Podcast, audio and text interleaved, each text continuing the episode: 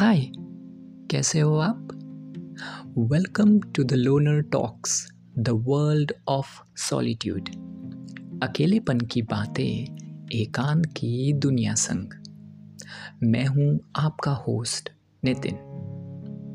चलिए, उम्मीद एक छोटी सी कोशिश के पिछले एपिसोड मित्रता एवं मित्रगण को कंटिन्यू करते हुए आज हम इस दूसरे भाग में बात करेंगे कि कैसे हम अपने मित्रों और हमारे जानने वाले अन्य लोगों से प्रेरणा प्राप्त कर सकते हैं और कैसे इन सभी की जो कठिनाइयां हैं उनसे सीख लेके अपने लिए एक इमोशनल सपोर्ट सिस्टम बना सकते हैं। और कभी कभी तो हमारी मिसअंडरस्टैंडिंग्स होती है ना अपने मित्रों से, वही हमें बहुत सारा ज्ञान दे सकती है। किंतु यहाँ प्रश्न यह है कि क्या आप रेडी हो अपनी गलतियों को मानकर अपने आप को एक बेहतर इंसान बनाने के लिए, अपने संबंधों को सुधारने के लिए? देखिए, कभी कभी ये जो हमारा अहम भाव होता है ना, ये बीच में आ जाता है और यही कारण होता है अच्छे खासे रिलेशन को मिटाने का। वैसे इस ईगो में इतनी ताकत नहीं होती, लेकिन हमारा लगातार चिंतन इसे ऊर्जा देता है कि मैं माफ़ी क्यों मांगूं, मैं क्यों पहल करूं, उसे ज़रूरत होगी तो वो आएगा या आएगी। देखिए, गलतफहमियां, मिसअंडरस्टैंडिंग्स होगी, लेकिन अहम भाव को छोड़ना यानी ईगो को छोड़ना होगा।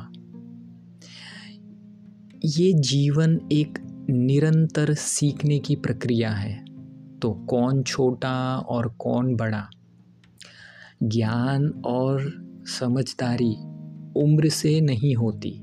वैसे ही गलती किसकी है और किसकी नहीं, ये देखने की बजाय क्या गलत है वह सुधार करके आगे बढ़ना ही जीवन है।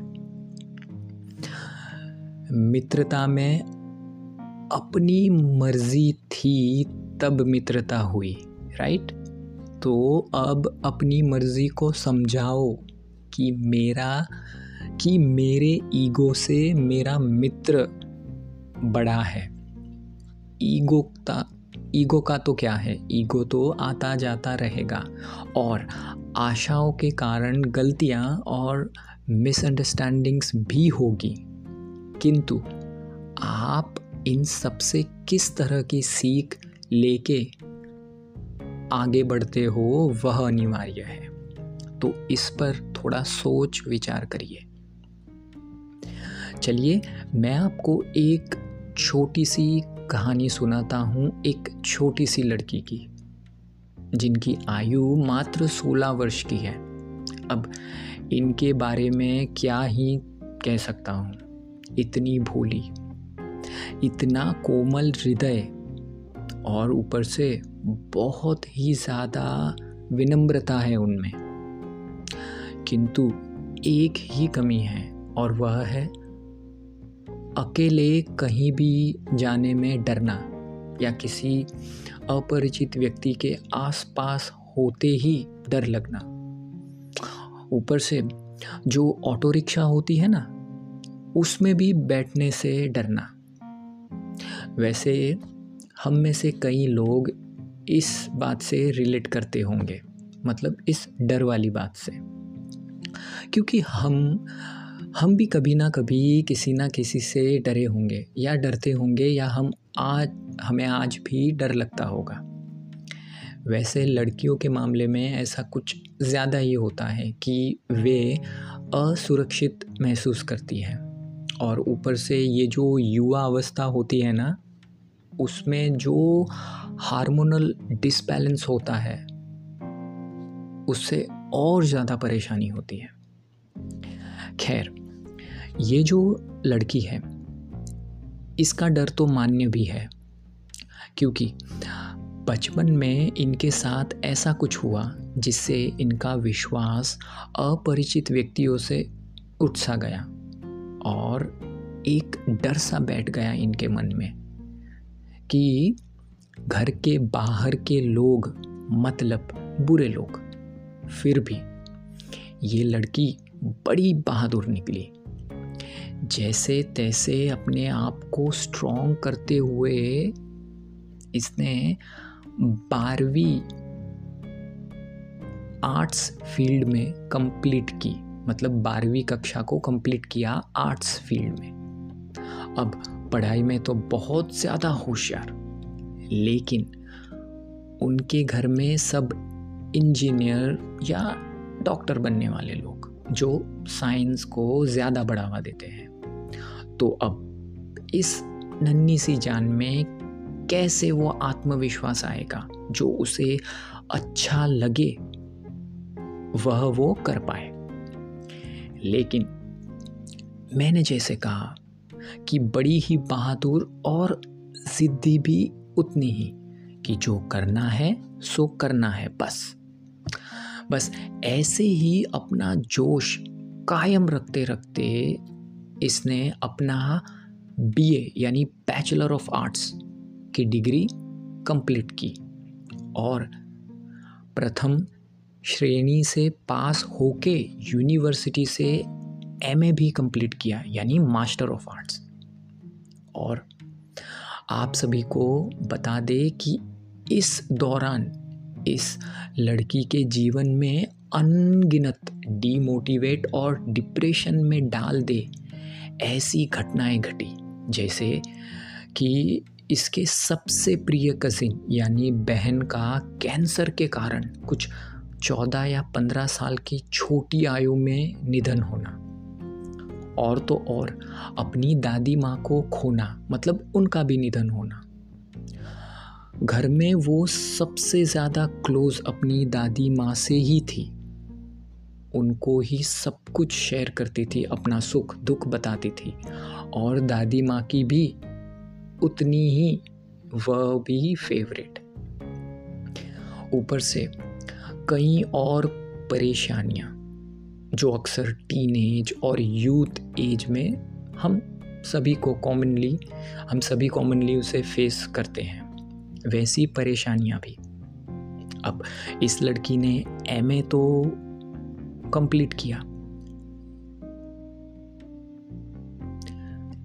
लेकिन कॉन्फिडेंस उसमें उतना नहीं था कि अपने आप में पूरा विश्वास कर सके कि वो कुछ कर सकती है। अब पढ़ाई तो कंप्लीट हो गई, अब एक इंडिपेंडेंट लड़की की तरह जॉब करना और अपना ख्याल रखना, खुद का ख्याल रखना, ये सब वो करना चाहती थी। लेकिन क्या करे, कैसे जॉब करे, कुछ पता नहीं था।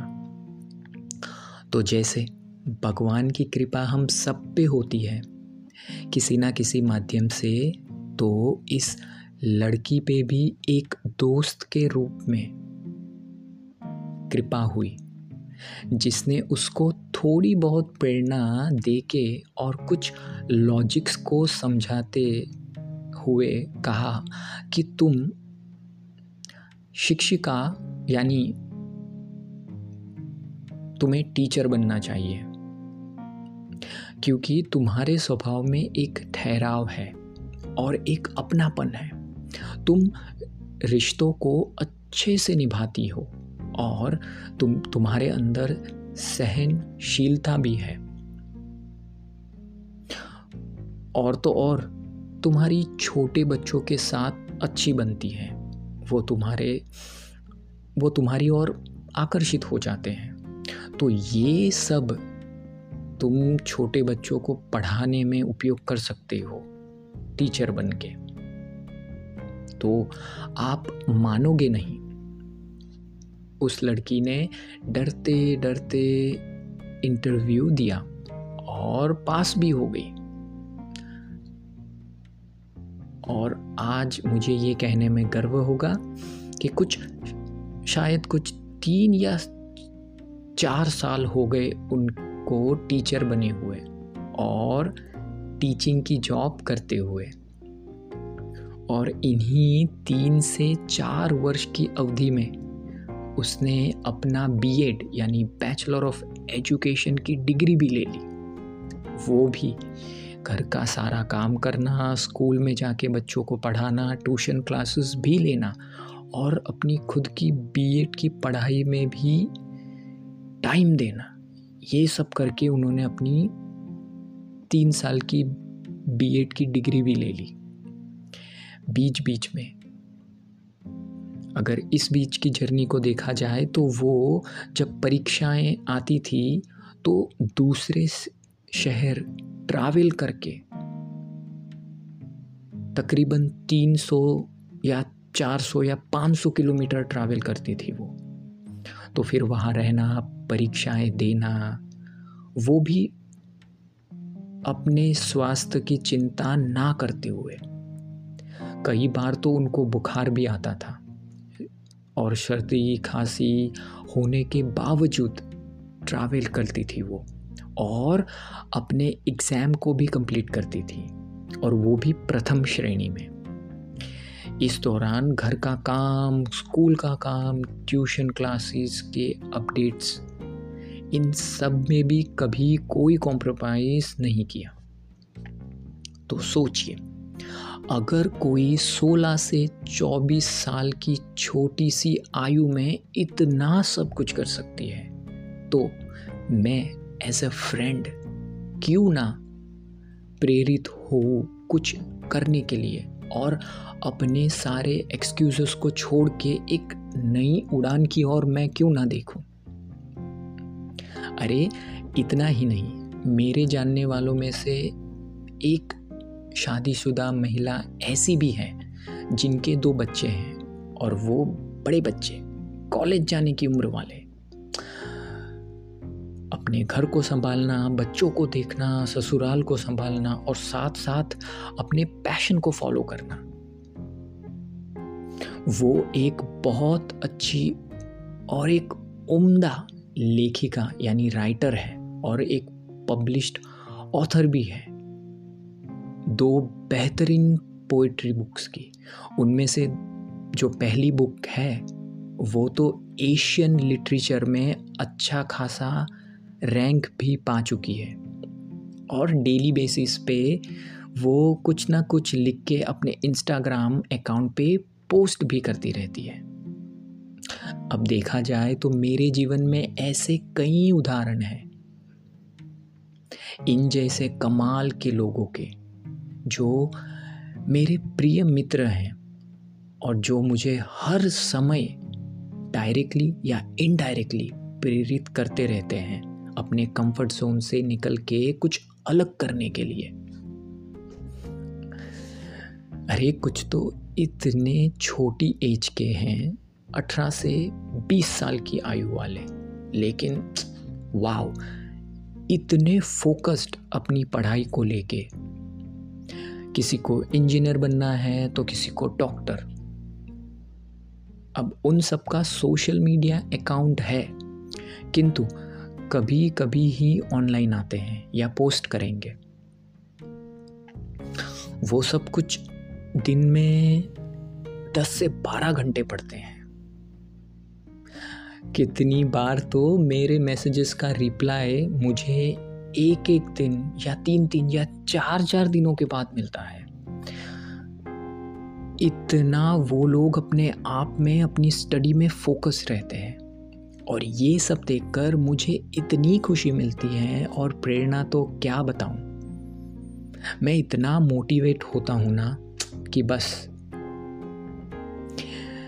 इन सभी को देख के ही अपने आप को मैं बोलता हूं कि देख, कहीं तेरे से कितने छोटी उम्र के हैं, फिर भी उनका ध्यान कैसा है, जो करना चाहते हैं उसके प्रति, और कितना ध्यान और कैसा डेडिकेशन है उन लोगों का। और कई तुझसे बड़े हैं, और उन पे तो कई जिम्मेदारियां भी हैं, फिर भी अपनी सारी जिम्मेदारियों को निभा के अपने लिए भी कुछ करते हैं। तो नितिन, तू क्यों नहीं कर सकता? क्या फ़र्क है तुझ में और उनमें? तू भी कर सकता है।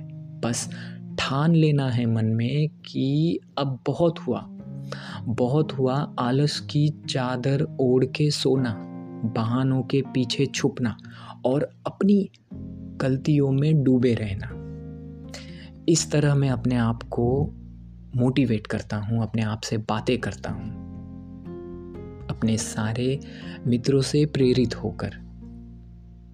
इसी तरह मैं खुद को समझाता हूँ और मन को एक योग्य दिशा देते रहता हूँ।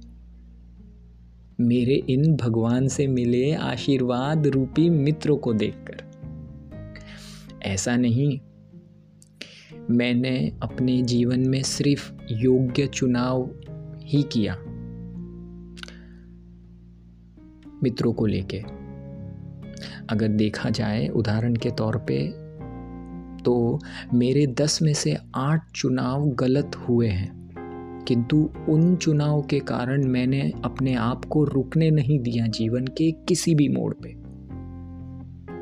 हाँ, कुछ पल का विश्राम अवश्य लिया है, लेकिन जिस दिशा की तरफ बढ़ना है, अपने जीवन को लेके जाना है, उस दिशा की ओर मेरी निरंतरता मैंने कायम रखी, जिससे ये सुनिश्चित होता रहता है कि मैं सही राह पे हूँ।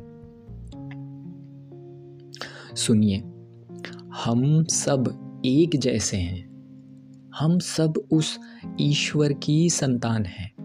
उसने हम सबको बराबर और आवश्यकता के आधार पर सब कुछ दिया है, बस पहचानने की देरी है। और मित्रों में योग्य चुनाव से अपने आप को समझने की ज़रूरत है। वैसे तो इस विषय पे जितना कहें उतना कम है, किंतु भविष्य में मैं आप सभी से इस टॉपिक रिलेटेड मेरे एक्सपीरियंस और लेसन को शेयर करता रहूँगा। लेकिन अब समय हो गया है कि ये कविता सुने, तो चलिए सुनते हैं। तेरी बातें।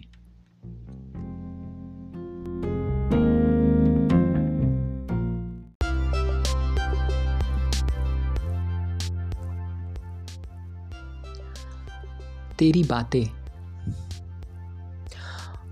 बातें यादों की मित्र, बातों में यादों का चित्र, चित्र में मित्रों का जिक्र, जिक्र ऐसा कि फिर से भूली बिसरी यादों का इत्र।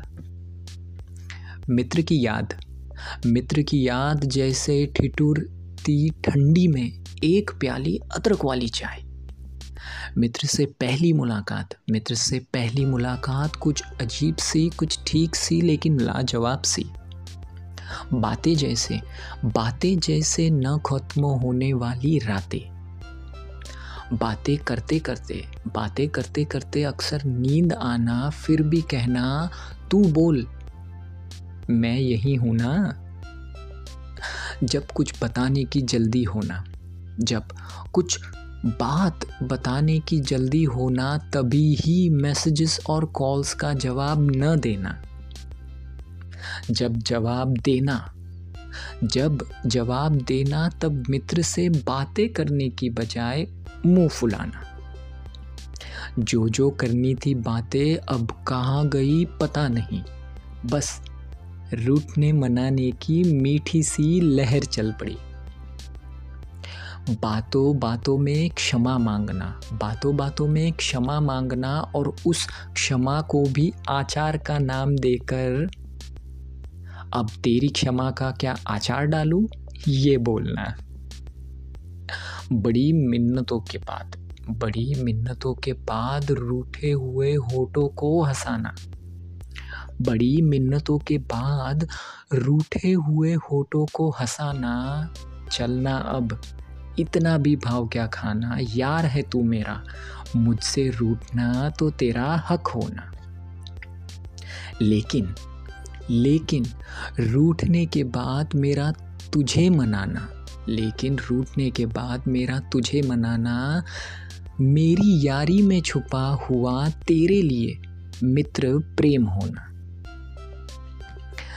इन सब बातों में इन सब बातों में तेरी सुंदर सी यादों का होना, इन सब बातों में तेरी सुंदर सी यादों का होना, काश फिर से उन लम्हों का लौटना जहाँ समय का बंधन न होना, और तेरी आवाज़ के ज़रिए फिर से तेरा मेरे पास होना, फिर से तेरा मेरे पास होना। तो ये थी कविता तेरी बातें। आशा करता हूँ आज का यह एपिसोड और यह कविता आप सभी को पसंद आई हो। प्लीज़ शेयर कीजिए अपने मित्रगण के साथ और बने रहिए उम्मीद एक छोटी सी कोशिश के साथ। आप सभी का हृदयपूर्ण धन्यवाद। आपका दिन शुभ हो।